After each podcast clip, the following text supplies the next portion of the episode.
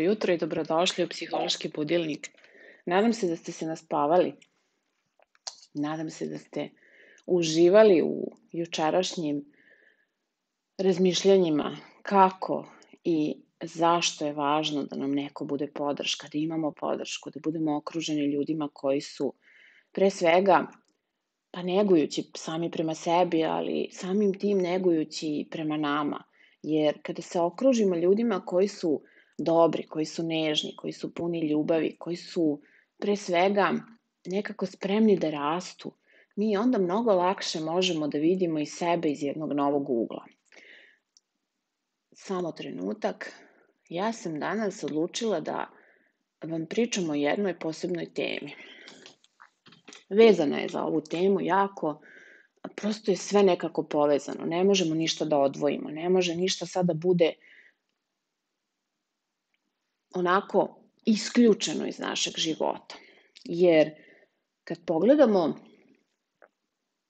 koliko uspešnih ljudi ima danas na ovom svetu, a koliko ima onih ljudi koji sanjaju da uspeju u nečemu, koji sanjaju da naprave neku svoju priču, koji sanjaju da dođu do odgovora za sebe, koji sanjaju da promene samo evo ishranu, da promene um, vreme spavanja, da promene način na koji grade odnose.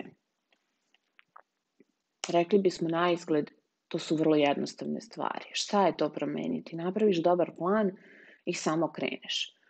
A koliko ljudi sanja da pokrene svoj posao, koliko ljudi sanja da napravi nešto fenomenalno, da od svog sna napravi jednu još lepšu i veću viziju u kojoj mogu i drugi ljudi da uživaju.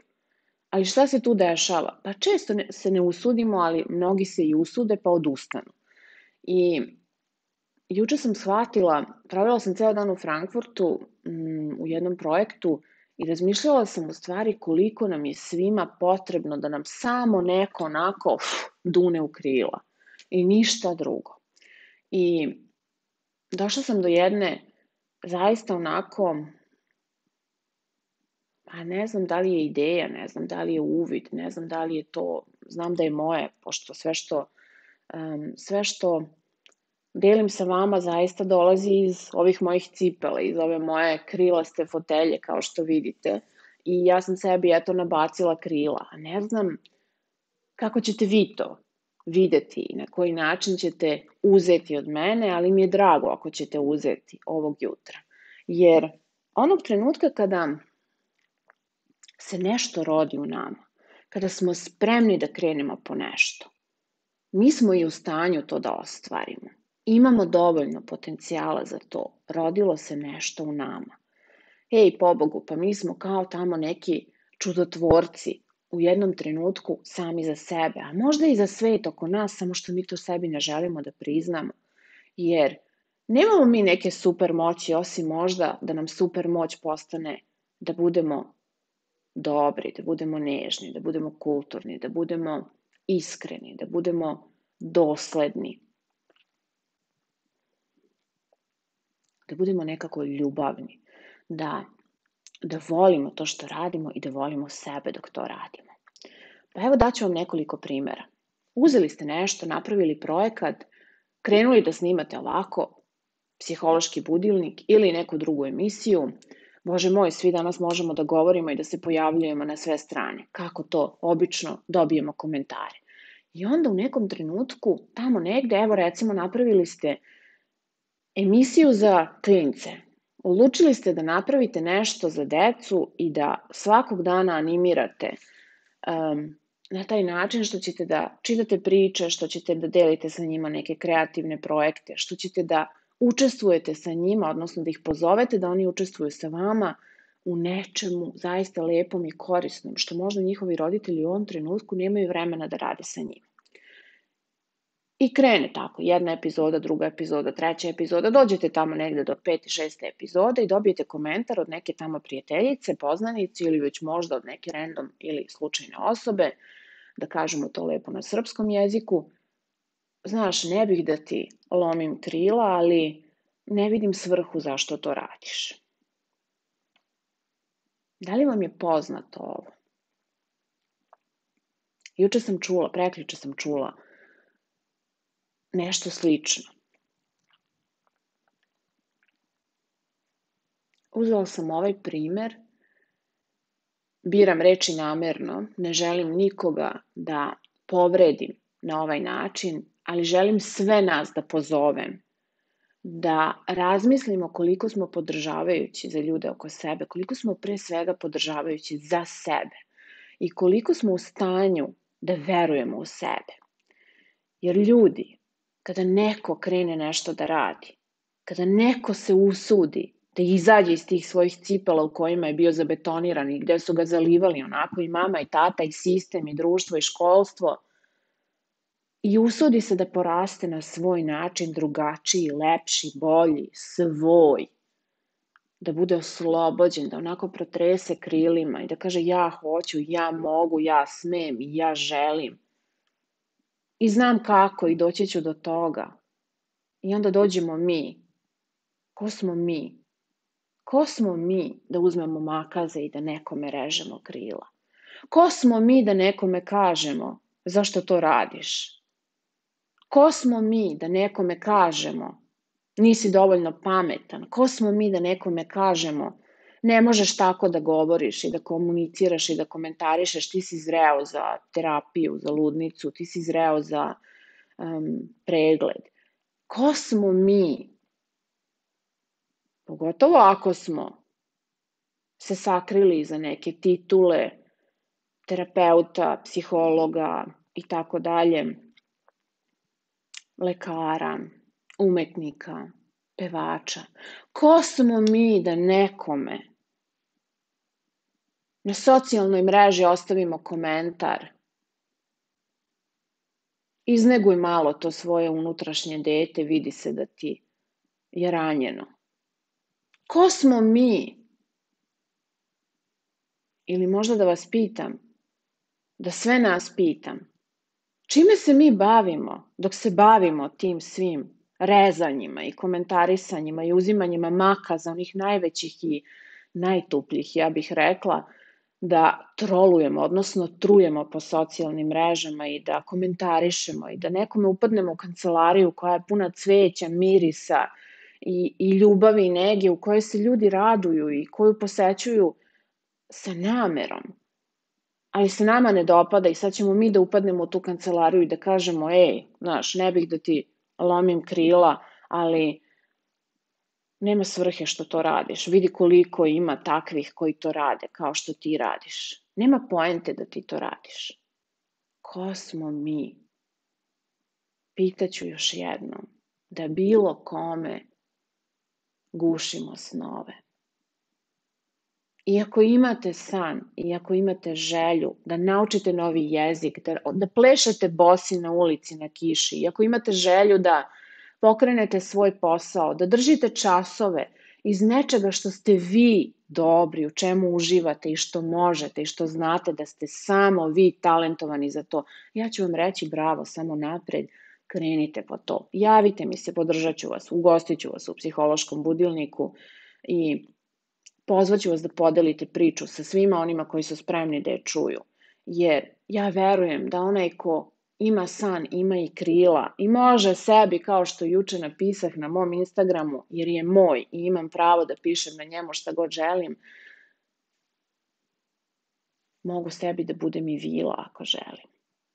Ljudi, kada počnemo više da volimo sebe, manje ćemo da trujemo zaista da trujemo druge ljude svojim nezadovoljstvom, manje ćemo da komentarišemo i da gledamo da li neko ima diplomu ili nema, manje ćemo da se bavimo sa tim da li se neko sa nekim švalera i ko je u čijim gaćama ili krevetu, manje ćemo da brinemo o tome da li je nečije dete ovakvo ili onakvo, manje ćemo da vodimo računa zašto sam ja danas ovako otvorena i inače sam otvorena i zašto ne biram rukavice da bih bila onako fina, slatka i da bi me svi sa odobravanjem dočekivali. I zašto nije svako za svakoga?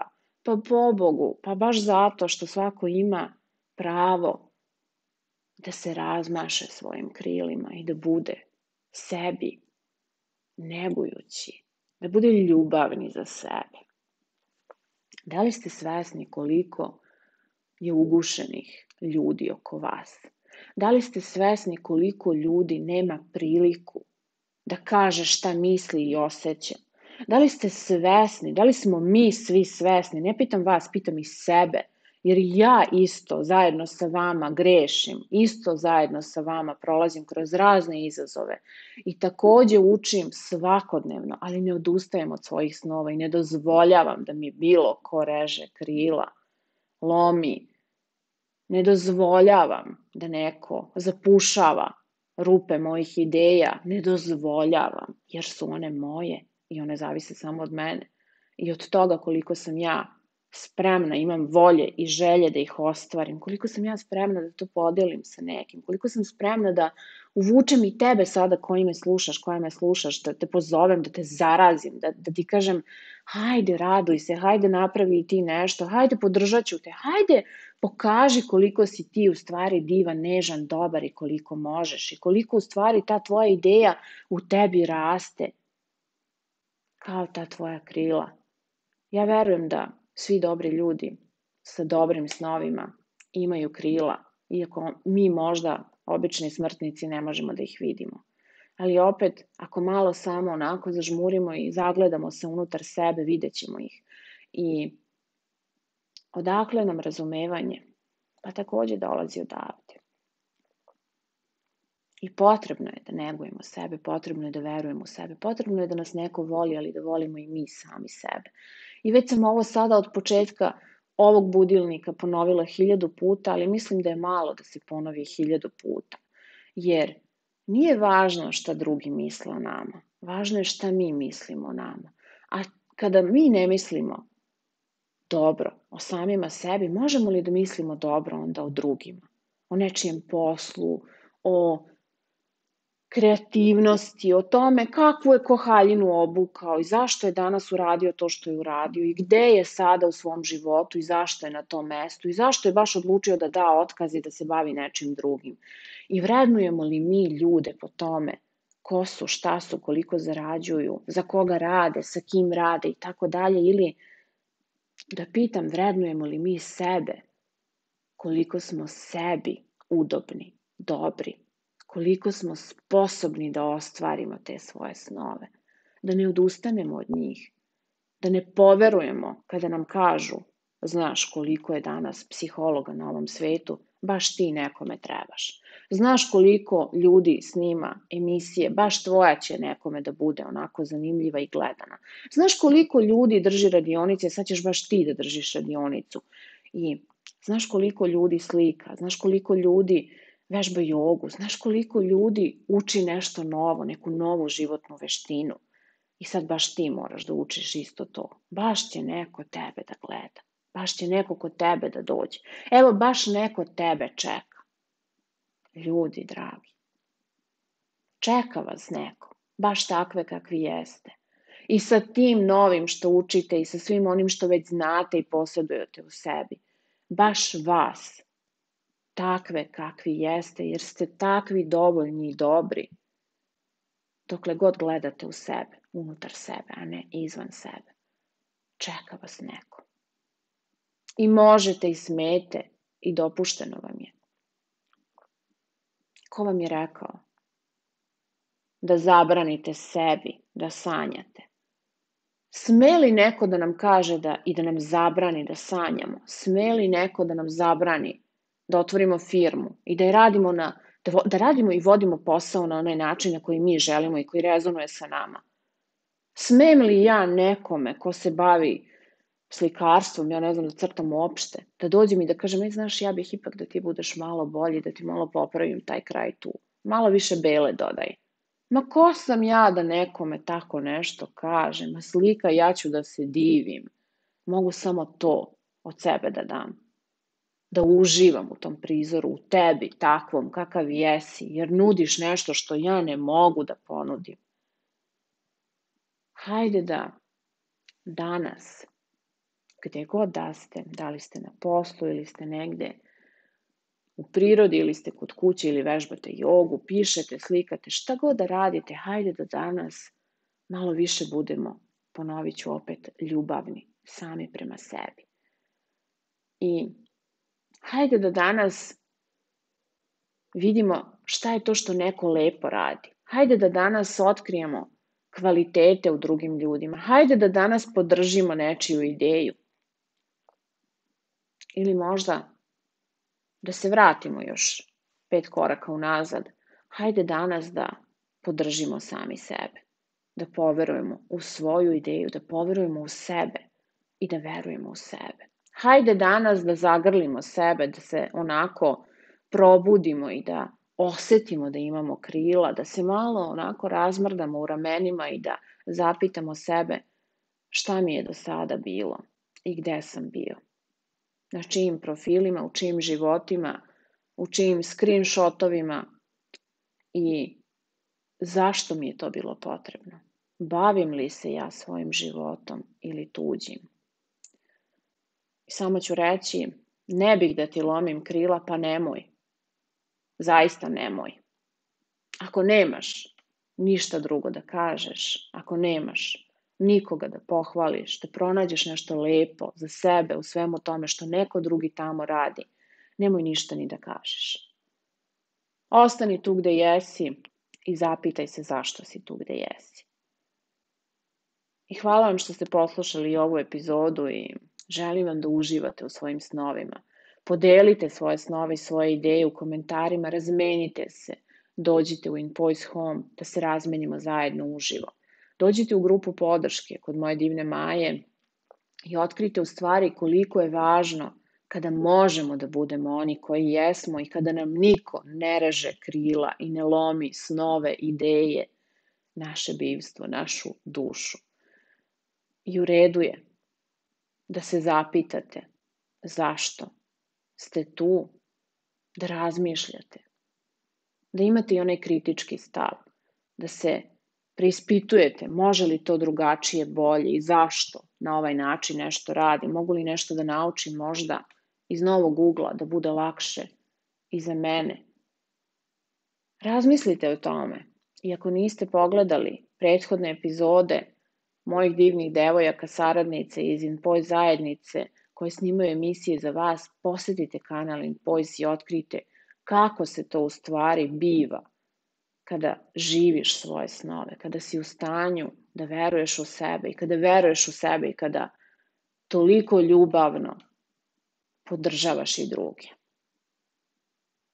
Na raspolaganju vam je kreativni kompas u bašti života sa vanjom, imate i psihološki budilnik, A ja vam želim da imate pre svega sami sebe.